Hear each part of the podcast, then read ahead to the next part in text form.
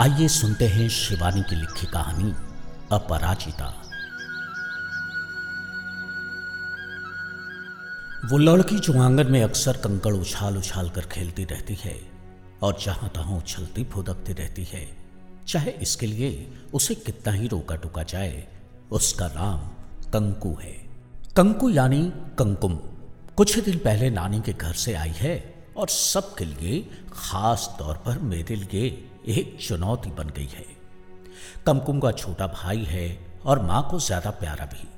लेकिन जब भी मन होता है, वो भाई को खोह देकर माँ की गोद पर कब्जा जमा लेती है। चाहे भाई रोए या माँ धकेलती रहे, आखिर दिन भर माँ की गोद में यही तो घुसा रहता है। मैं तो जरा सी देर के लिए ही बैठी हूँ। उसके पास हमेशा एक मज़बूत तर्क होता है। उसे गोद से उतारने के लिए माँ को कंकु की खूब मिन्नतें करनी होती हैं। दूध भाई के लिए आता है, पर आधे से अधिक दूध जाता है कंकु के पेट में।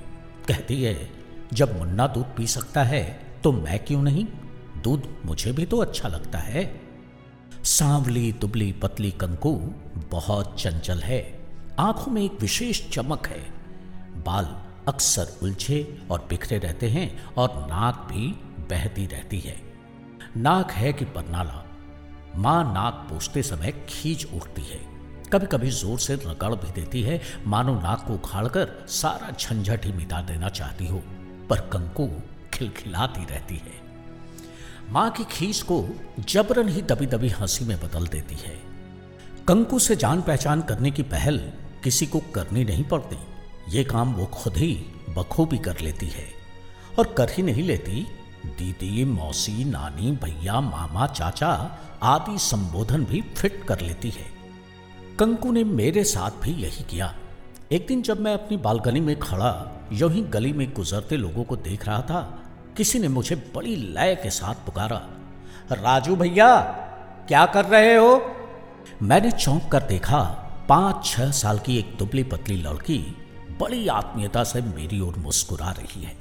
मैं हैरान हुआ कमाल है। न जान, न पहचान, बड़े मियाँ सलाम। लेकिन इतने अपनेपन से पुकारे जाने पर जवाब तो देना ही था, सो मैंने हाथ हिलाया। बस उसे तो जैसे सिग्नल ही मिल गया, तुरंत आ खड़ी हुई। पता है, मेरा नाम कंकुम है, पर प्यार से सब कंकु कहते हैं, मैं सामने वाले घर में रहती हूँ, उसने फटाफट अपना परिचय दे डाला। मैं कुछ कहता, इससे पहले ही उसने सवालों और जानकारियों की लाइन लगा दी। तुम पहले तो यहाँ नहीं थे, फिर कहाँ रहते थे भैया? कि तुम क्या करते हो, पढ़ने के साथ पढ़ाते भी हो तो क्या तुम भी बच्चों को पीटते हो जैसे एक ट्यूशन वाले सर पीटते हैं? उनके पास नीम की हरी संटी रहती है। राजू भैया, क्या तुमने बुलबुल को देखा है? नहीं देखा हो तो हमारे घर आना। आँगन में जो मनी प्लांट है ना उसी में बुलबुल ने घोंसला बनाया है। पता है उसमें कितने बच्चे? उफ, किस मुसीबत को बुला लिया मैंने। फालतू समय खराब करेगी। मैं पहली बार उस बतौड़ी लड़की से ऊब गया और उसे टालने के लिए कहा, कंकुम, अब तुम घर जाओ बच्चे, माँ परेशान होगी। मेरी माँ परेशान नहीं होती। उसे पता है कि मैं आसपास ही खेलती हूँ। वो स्टूल पर बैठ गई, लेकिन मुझे अभी कहीं जाना है ज़रूरी काम से। अच्छा ठीक है। उसने मेरी बात मानकर जैसे मुझ पर उपकार किया, फिर अधिकार से कहा, लेकिन मैं फिर आऊँगी ज़रूर। पूछने की तो ज़रूरत ही कहाँ थी? अब वो जब चाहे मेरे कमरे में आ जाती है और मेरी हर बात का निरीक्षण सा करती रहती है। राजू भैया, अभी क्या पढ़ रहे थे? किताब तो थी, पर बंद क्यों करती? मैं पढ़ने से थोड़े रोकूँगी। राजू भैया क्या खा रहे थे अभी? खा कैसे नहीं रहे? मुँह तो चल रहा था। वहाँ धूप में मत बैठा करो। मेरी मम्मी कहती है, धूप में रंग काला हो जाता है। अरे ये नहीं, आप पर वो चेक वाली शर्ट अच्छी लगती है। मैं बौखला कर उस बित्ते भर की लड़की को देखता हूँ, जो बेझिझक मेरे बड़ेपन पर हमला सा करती रहती है। मेरी दादी सही कहती थी, लड़कियों को इतना बोलना शोभा नहीं देता।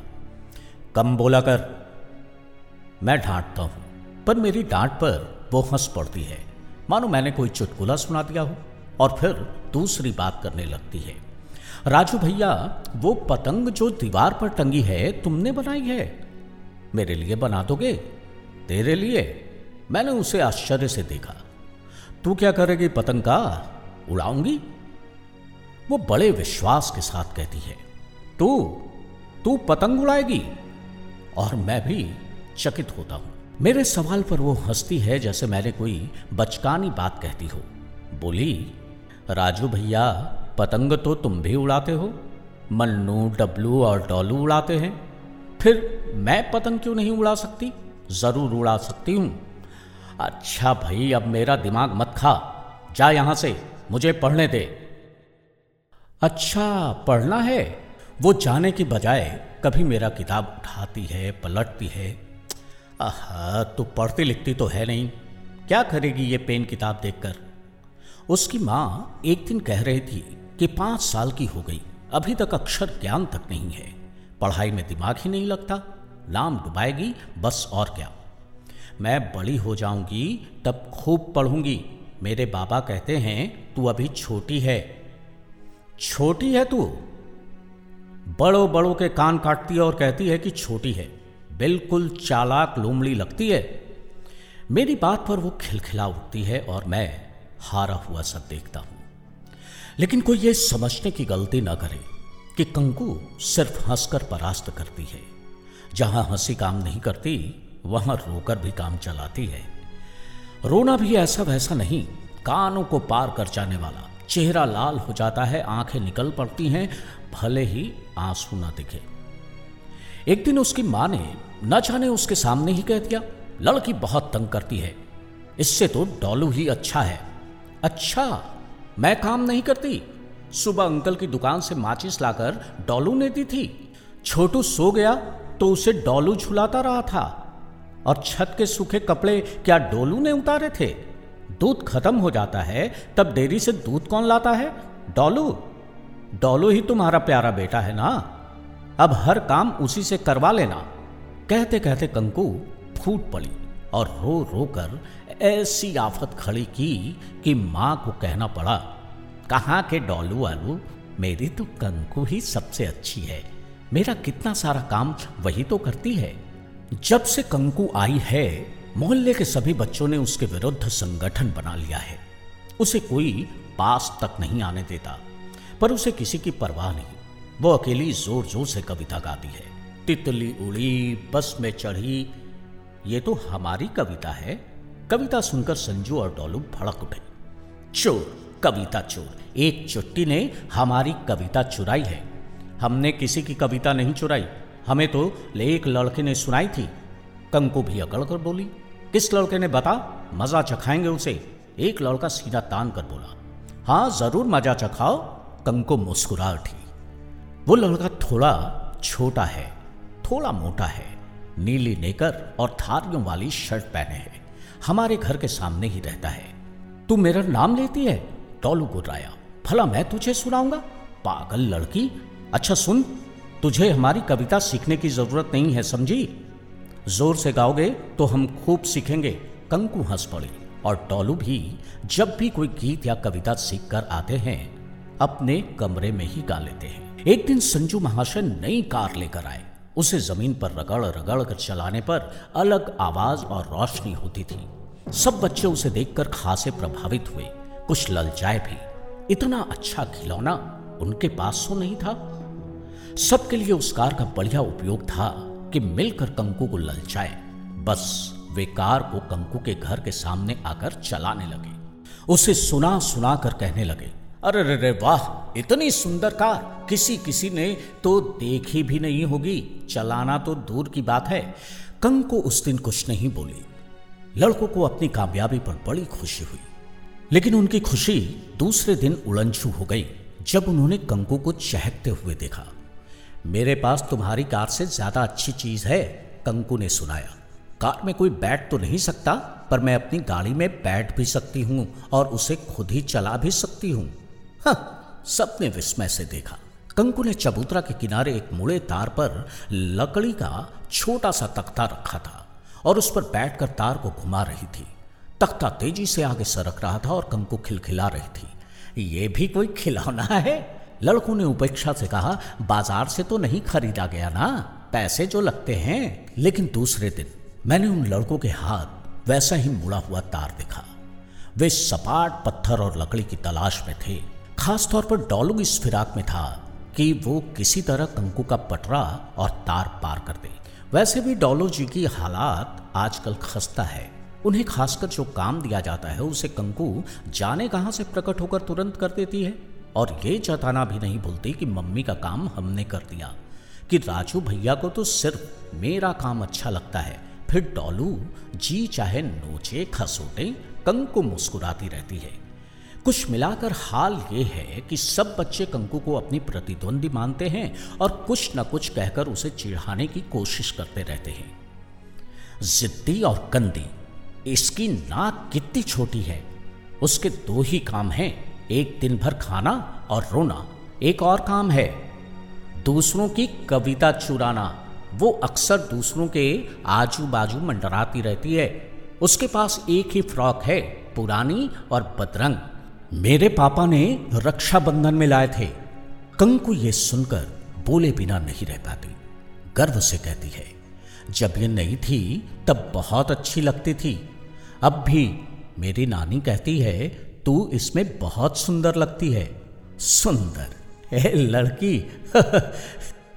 उसमें चीज़ों को समझने व पकड़ने की क्षमता दूसरे बच्चों से ज़्यादा है। वो दूर से ही सूंघकर बता देती है कि कमरे में आम रखे हैं या केले संजू पाठ्य पुस्तक पढ़ रहा है या उसमें छिपाकर कॉमिक्स मेरे गिलास में कड़वी दवा नहीं, मीठी शरबत है। मैं उसे अ से अनार पढ़ाता हूँ तो पीछे छोड़कर वो अनार के पेड़ का पूरा इतिहास भूगोल बताने लगती है। राजू भैया, अनार का पेड़ तो कितना सुंदर होता है, तुम्हें पता है? अनार में सफ़ेद दाने भी होते हैं और लाल गुलाबी भी होते हैं और मरून रंग के दाने भी। पड़ोस के अंकल हैं ना, वे अनार के छिलकों से दांतों का मंजन बनाते हैं। पहले हमारे आँगन में भी अनार का पेड़ था, पर दादी ने एक दिन उस पेड़ को कटवा दिया। कहती थी कि इसे घर में लगाना अशुभ होता है। दादी को कुछ भी पता नहीं है ना। राजू भैया, तुम अनार खाया करो। पापा कहते हैं कि इससे खून बढ़ता है। किसी अकलमंद के पास भी अब कुछ शेष रह गया पढ़ाने को। कंकुम का आना धीरे धीरे मेरी दिनचर्या का एक ज़रूरी व रोचक प्रसंग बन गया है। वो जब तक नहीं आती, मेरा सवेरा नहीं होता। मैं जब तक उसके लिए चॉकलेट, बिस्किट या खट्टी मीठी टॉफियाँ ले आता हूँ। लेकिन उसे ये चीज़ें प्रलोभित करेंगी या वो मेरे प्रति कोई कृतज्ञता का भाव रखेगी, ये सोचने की भूल अब नहीं करता। एक बार मैंने ऐसा करना चाहा था। बात क्यों हुई कि मैं एक दिन खूब सारे पके आम लाया था। मुझे पता था कि कंकु को भी आम बहुत पसंद है और अपनी माँ से आए दिन आम लाने की मांग करती है। मेरा विचार था कि मेज पर रखे पके खुशबू वाले आमों को देखकर वो चहक उठेगी और उसकी नज़र में बड़ा और सम्मान्य हो जाऊँगा।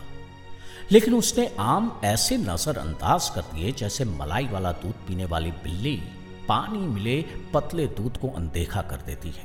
और जैसे अपने आप से ही कहने लगी, मेरे पापा बहुत अच्छे हैं, मेरे लिए पके मीठे वाले आम लाते हैं। अब भी जब आएँगे, तब बहुत सारे आम लाएँगे। मैंने उसे पास बिठाकर जताया, कंको, मैं भी तो ये आम तेरे लिए ही लेकर आया हूँ। तुझे पसंद है ना? ये आम इतने मीठे हैं कि इनके बाद दूसरे आम तो फीके ही लगेंगे। मेरे पापा भी ऐसे ही लाते हैं। उसने मेरी बात को एक तरफ़ सरकारते हुए गर्व से कहा। यानी कि मेरी दी हुई चीज़ का कोई महत्व ही नहीं। ये तो सरासर मेरी भावनाओं की तोहिन थी। अपनी महत्ता बनाए रखने के लिए मैंने अपनी बात पर ज़ोर देकर कहा, वो तो ठीक है कंकु, लेकिन मैं जो तेरे लिए चीज़ें इतने प्यार से लाता हूँ, वो कुछ नहीं। जब मेरे पापा लाएँगे मैं तुम्हें बहुत सारे आम दे जाऊँगी। मैं अवाक रह गया। शब्द ही नहीं, भावों और इरादों को भी समझ जाने वाली ये लड़की कहीं भी कमज़ोर नहीं पड़ती। मैं चाहता था कि वो कहीं कमज़ोर व छोटी पड़े तो मैं बड़ापन और हमदर्दी दिखा सकूँ। एक दिन ऐसा अवसर आया भी, वह यूँ कि किसी बात पर उसकी माँ उसे बेतरतीब पीट रही थी। हर तमाचा ऐसा कि लगते ही कंकु गिर पड़े। मेरे अंदर खतबत सी होने लगी। बच्चों की पिटाई मुझे अपने बचपन से जुड़ी हुई महसूस होती है। मुझे पता है कि थप्पड़ लगते ही कुछ समझ आना तो दूर उल्टे दिमाग पर ताला लग जाता है। इसी बात पर मेरी चाची से मेरा अक्सर झगड़ा हो जाया करता है। वो जब भी नन्नू को पढ़ाती है, बिना संटी के बात ही नहीं करती। और मैं हमेशा झपट कर उनसे संटी छीन कर फेंक देता हूँ। वे गुस्सा हो जाती हैं, होती रहे। कंकु की माँ पर मुझे गुस्सा आया और उन्हें रोकने पहुँच गया। पर उसकी माँ ने दूर से ही कह दिया, राजू, तुझे बीच में आने की ज़रूरत नहीं, इसे फालतू की शह में लेगी ये लड़की बहुत बिगड़ रही है, चाहे जिस बात पर अड़ जाती है, चट्टान की तरह, बिना मार के सीधी ना होगी। मेरी आँखों में दिन भर रोती हुई कंकु की तस्वीर घूमती रही। शाम को जब वो मेरे पास आई तो उसकी आँखें अनार के फूल सी लाल और फूली हुई थी। मुझे उस बच्ची पर बड़ा प्यार और तरस आया। कंकु, बेटू, ऐसी जिद क्यों करती है? इतनी बड़ी सजा मिल जाती है। उसने मेरी बात जैसे सुनी ही नहीं। अब मैं रस्सी कूदना सीख गई हूँ। मैं कूद कर दिखाऊँगी। तुम गिनोगे? उफ। मैं कहीं हल्का सा आहत हुआ। मैं चाहता था कि वो अपनी पीड़ा या गुबार मेरे सामने निकाले और मैं उसे सहानुभूति देने का बड़प्पन पा सकूँ। जो भी हो, लेकिन कंकु, आज जो हुआ वो बहुत बुरा लगा। माँ को तुझे इस तरह पीटना नहीं चाहिए था। माँ मुझे प्यार भी तो करती है। उसने मेरी बात काट कर कहा, अब मैं रस्सी कूदूँगी, तुम किन्ना मैं हैरान पर पराजित सा उस लड़की को देखने लगा, जो रस्सी कूदती हुई उजाला सा फैला रही थी। चांदनी के फूलों की तरह।